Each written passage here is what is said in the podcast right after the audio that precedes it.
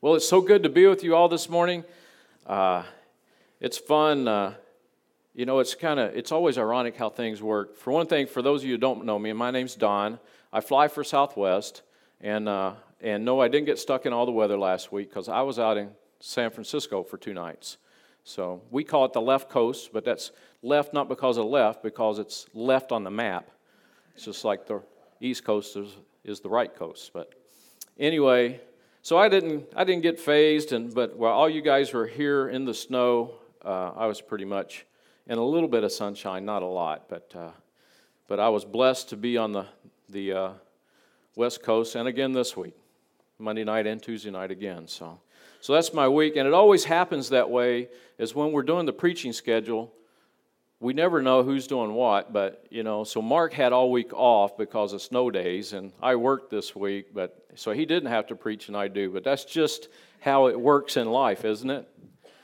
So today I'm so happy because we're still talking about Made New is our series, Made New. And 2018, it always gives us a chance to, to maybe not make resolutions because I can't stand them. You know, by the way, uh, Neil and I started a diet together. I just, he probably wouldn't appreciate me saying this, but I'm going to tell you anyway. Neil and I started a resolution. No, it wasn't a resolution, but we're going to weigh in March the 15th, I think is what he said. So I started at 199, and I just want you to know it. I'm at 204 now. So I'm doing a great job. I'm doing a great job. So, anyway, be with me in uh, the next few months as I try to get back on track but that's kind of a lead in for what our change is for this year to try to do something with your, with your life that's positive, that, that you maybe let the Holy Spirit get more in touch with you and what you want to do uh, for Christ and, and let Christ be more of a part of you. And we're going to talk a lot about that uh, today. You know, it's our time to, to make new. And to make new with the Holy Spirit, you cannot get any better. And we're going to spend a lot of time this morning, maybe 10 minutes or so, talking about the Holy Spirit because, as many of you, I don't know if you knew, when I grew up in church, you didn't talk about the Holy Spirit. That was like a taboo thing. You kind of put it in the box over here on the side. But anyway, and we're going to read Acts 2 1 through 4. If we could pull that up. And it says, On the day of Pentecost, all the believers who were meeting together in one place, suddenly there was a sound from heaven like a roaring of a mighty windstorm, and it filled the house where they were sitting. Then what looked like flames or tongues of fire appeared and settled on each of them. And everyone present was filled with the Holy Spirit and began speaking in their other languages, as the Holy Spirit gave them this ability. This is the Word of God for the people of God. Thanks be to God. You know, never underestimate the power of the Holy Spirit. So we talk about all the time, we mentioned it in church, the, the Trinity the God, the Father, and the Holy Spirit. Some people have said, some theologians have said it's the union of God and the Father is the Holy Spirit. And that's what Jesus gave us through Pentecost here on this earth.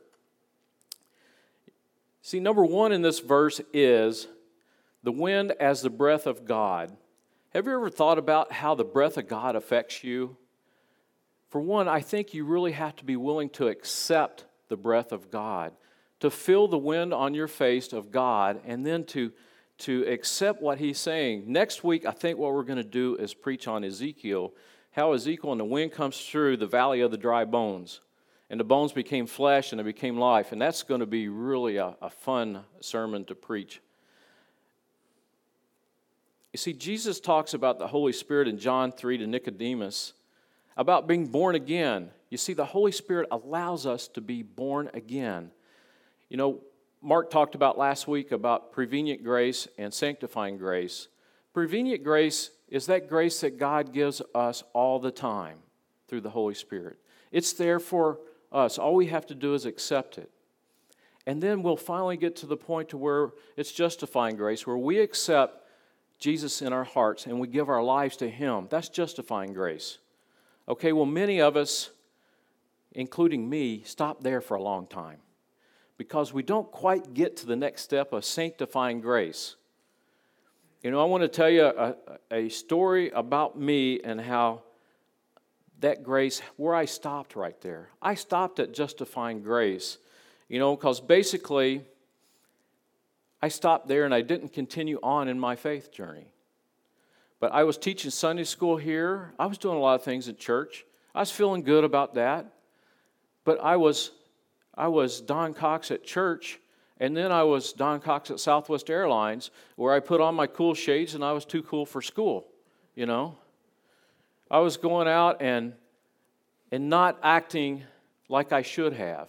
Maybe that's, that's too strong, but I wasn't dealing with people in a Christ like manner. I was the boss, you know, still the boss, but I wasn't putting Christ first in my decisions. You know, I just wasn't quite there, but I didn't know that God was calling me to do more. Because you see, when you get to that sanctifying grace part, that's when you wear God on your face. That's when you let everybody around you know that God has touched you and you're going to touch others. That's the part I was messing. And that didn't figure that out. It took a long time, and I will tell you that uh, I've made a lot of people miserable for a lot of years. Glory be to Pam for hanging in there. You know, I'm not saying we weren't happy, but I was struggling looking for what in the world am I supposed to do to find my happiness in this world? And I wasn't listening to the Holy Spirit. I wasn't doing what I was called to do. I was running from it. Man, I was having fun because I was in a flying profession and I was pretty daggone good at it. And I liked doing it. I still love doing it. But where I failed was not taking the Holy Spirit to work with me. You know, you should hear some of the conversations you get into in the cockpit because there's nothing else to do for eight hours of the day. And some of them weren't very spiritual. But I have to tell you now, is that's where I do the majority of my counseling now. They can't get away from me, so I've got them. You know, the door's locked. But that's the point where I'm talking about being sanctified in grace and talking to others about grace. And that's what I want to talk to you about this morning with the Holy Spirit and how the Holy Spirit can equip you in ways that you never thought that the Holy Spirit can. You know, I, I never thought in the last, well, the previous 50 years before I actually started preaching that I would ever be up here talking to you. Many of you know I'm an engineer. I don't like wordy paragraphs. You know, I'm used to taking 10 pages of technical stuff and, and putting it in a in a half a page format. Well, guess what you do in church? You take a half page format and you make it 10 pages because of all these thoughts that, that are running through there spiritual thoughts, good thoughts. So I didn't, I, I didn't feel qualified. I didn't feel worthy. I had a lot of things that I could hang my hat on and say, hey, I'm not going to preach. I don't need to do that. I can do other things in a church. I don't have to do this. But until I went to Cecilia and found out that peace that come settled over me through the Holy Spirit, that is when I found out what the Holy Spirit can do for you. That sanctifying grace that comes through accepting God's call and doing what God wants you to do. See, I like this, this, uh, this passage because it talks about equipping ministry equipping ministry of the Spirit. See, all these people came together on Pentecost, and God had this great word to get out to them.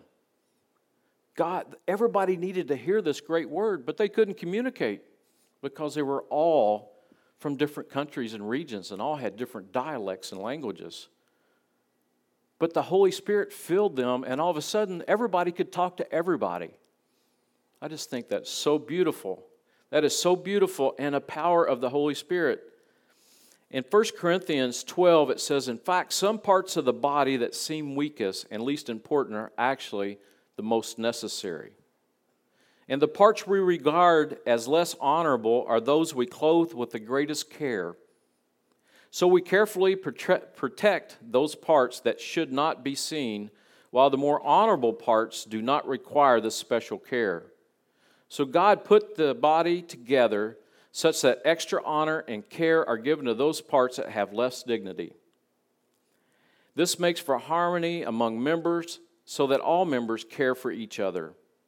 If one part suffers, all parts suffer with it, and if one part is honored, all parts are honored with it. You know, I take this kind of how church works. We are a body of Christ. When we work together, we can do great things. You know, the Holy Spirit can touch you in church. It touches me sometimes in church. You never know the power of the Holy Spirit. I was, I was irritated at a person last week listening to Neil's sermon. And at the end, I, was, I just felt so touched by the Holy Spirit to go to that person and talk to them and work out our differences. And I'm telling you, that is totally the work of the Holy Spirit. Because in my past life, I would have said, Take a flying leap out of my life. I don't need you in it. But I'm telling you, I just stressing the power of the Holy Spirit. Think about what the Holy Spirit did with the disciples. What did, what did Peter do? He denied Christ three times. What did the disciples do when Jesus told them to stay awake and pray with them? Well, they went to sleep. What a bunch of lugs. What a bunch of sleuths. So they go to sleep at one of his, his most aching moments in his ministry. He knew that he was accepting his fate to die on that cross. He just asked a few of his best buddies to pray with him, and they go to sleep. You know, and they doubted some of the things he said. So Jesus couldn't even do what the Holy Spirit did with the disciples. I think that's pretty powerful. After the day of Pentecost, the disciples did great things. Peter's leading a service, and he didn't even get to the invitation when 3,000 people came down to be baptized. You see, the work of the Holy Spirit is there, but we have to allow the Holy Spirit in our, in our lives, in our bodies, in our minds. And I was telling you before, the Holy Spirit is part of that Trinity. And we tried, I'm going to try to say this as gingerly as I can because I don't always get it out and I come across gingerly. But when we put the Holy Spirit in a box because of societal pressures, because it doesn't feel good, because we can't understand it, we can't talk about it, then we're messing the whole point of our belief system. You know, just because we can't explain it, that's what faith's all about.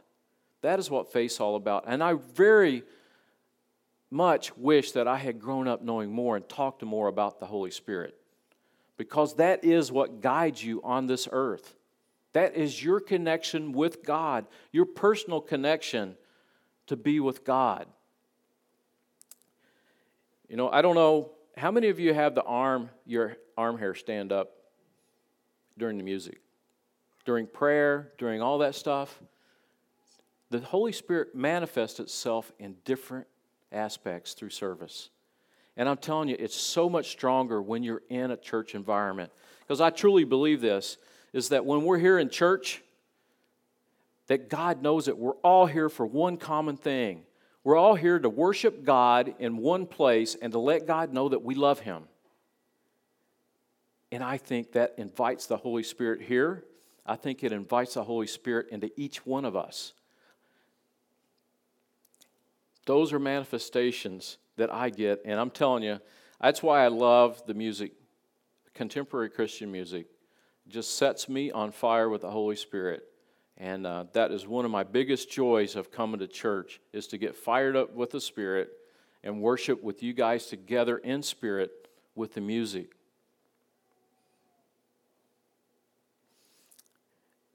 And that's what our vision for our church this year. We are doing great things in church. We have turned a corner in this church that is just so powerful. We're, we are a giving and a loving and a helping church.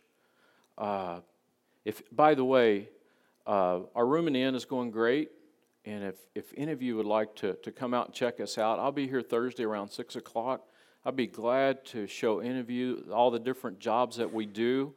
Uh, come out, and if you want to experience that, it's great. It's great to see how all of our volunteers work together and, and, uh, and perform those functions.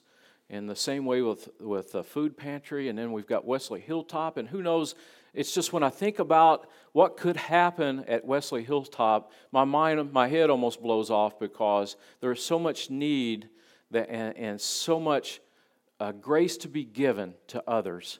And we could do that with the help of the Holy Spirit when we all get on board together. You know, we've all been praying for this for a long time at church. And I'm going to talk about that as in the end when we close. But the last thing I want to talk about is relationships through the Holy Spirit. When you build that relationship with the Holy Spirit and you ask that person to come to church with you because the Holy Spirit gave you enough strength through Christ to ask somebody to come to church, and you make that friendship with them and you invite them to church, and then they make friendships and they invite others to church. That's the connectional part of the relational part of this that is so important that we need to touch on.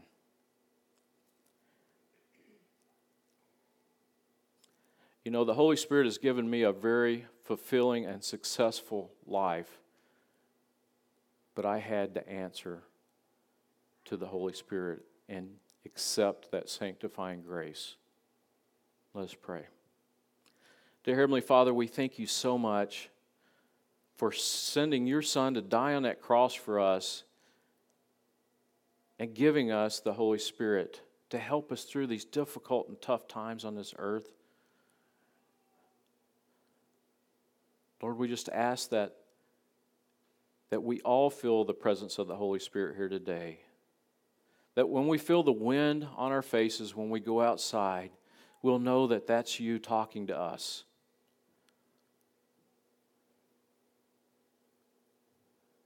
Lord, be with each and every family here today. Be with those in need. Be with the loved ones that, that are hurting. Let those who are hurting come to you, Lord, and, and, and seek your advice and your guidance. Let them know and feel the love that you have to offer, the grace that you have to offer them. Lord, we know we're all sinners on this earth. We all do things that, that aren't Christ like. Let us all feel your grace. Let us all be filled with the love and grace that you have to offer. So that we may continue with that joy in our hearts and fill others with that joy. Lord, we just ask and pray for all those who are in need, all those who are in trouble. Touch each and every family represented here and extended family. Lord, pray for our country. Lord, pray that our country turns back to God.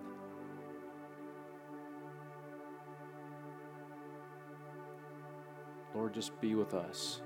Be with us as we take communion today. Let us feel your warmth.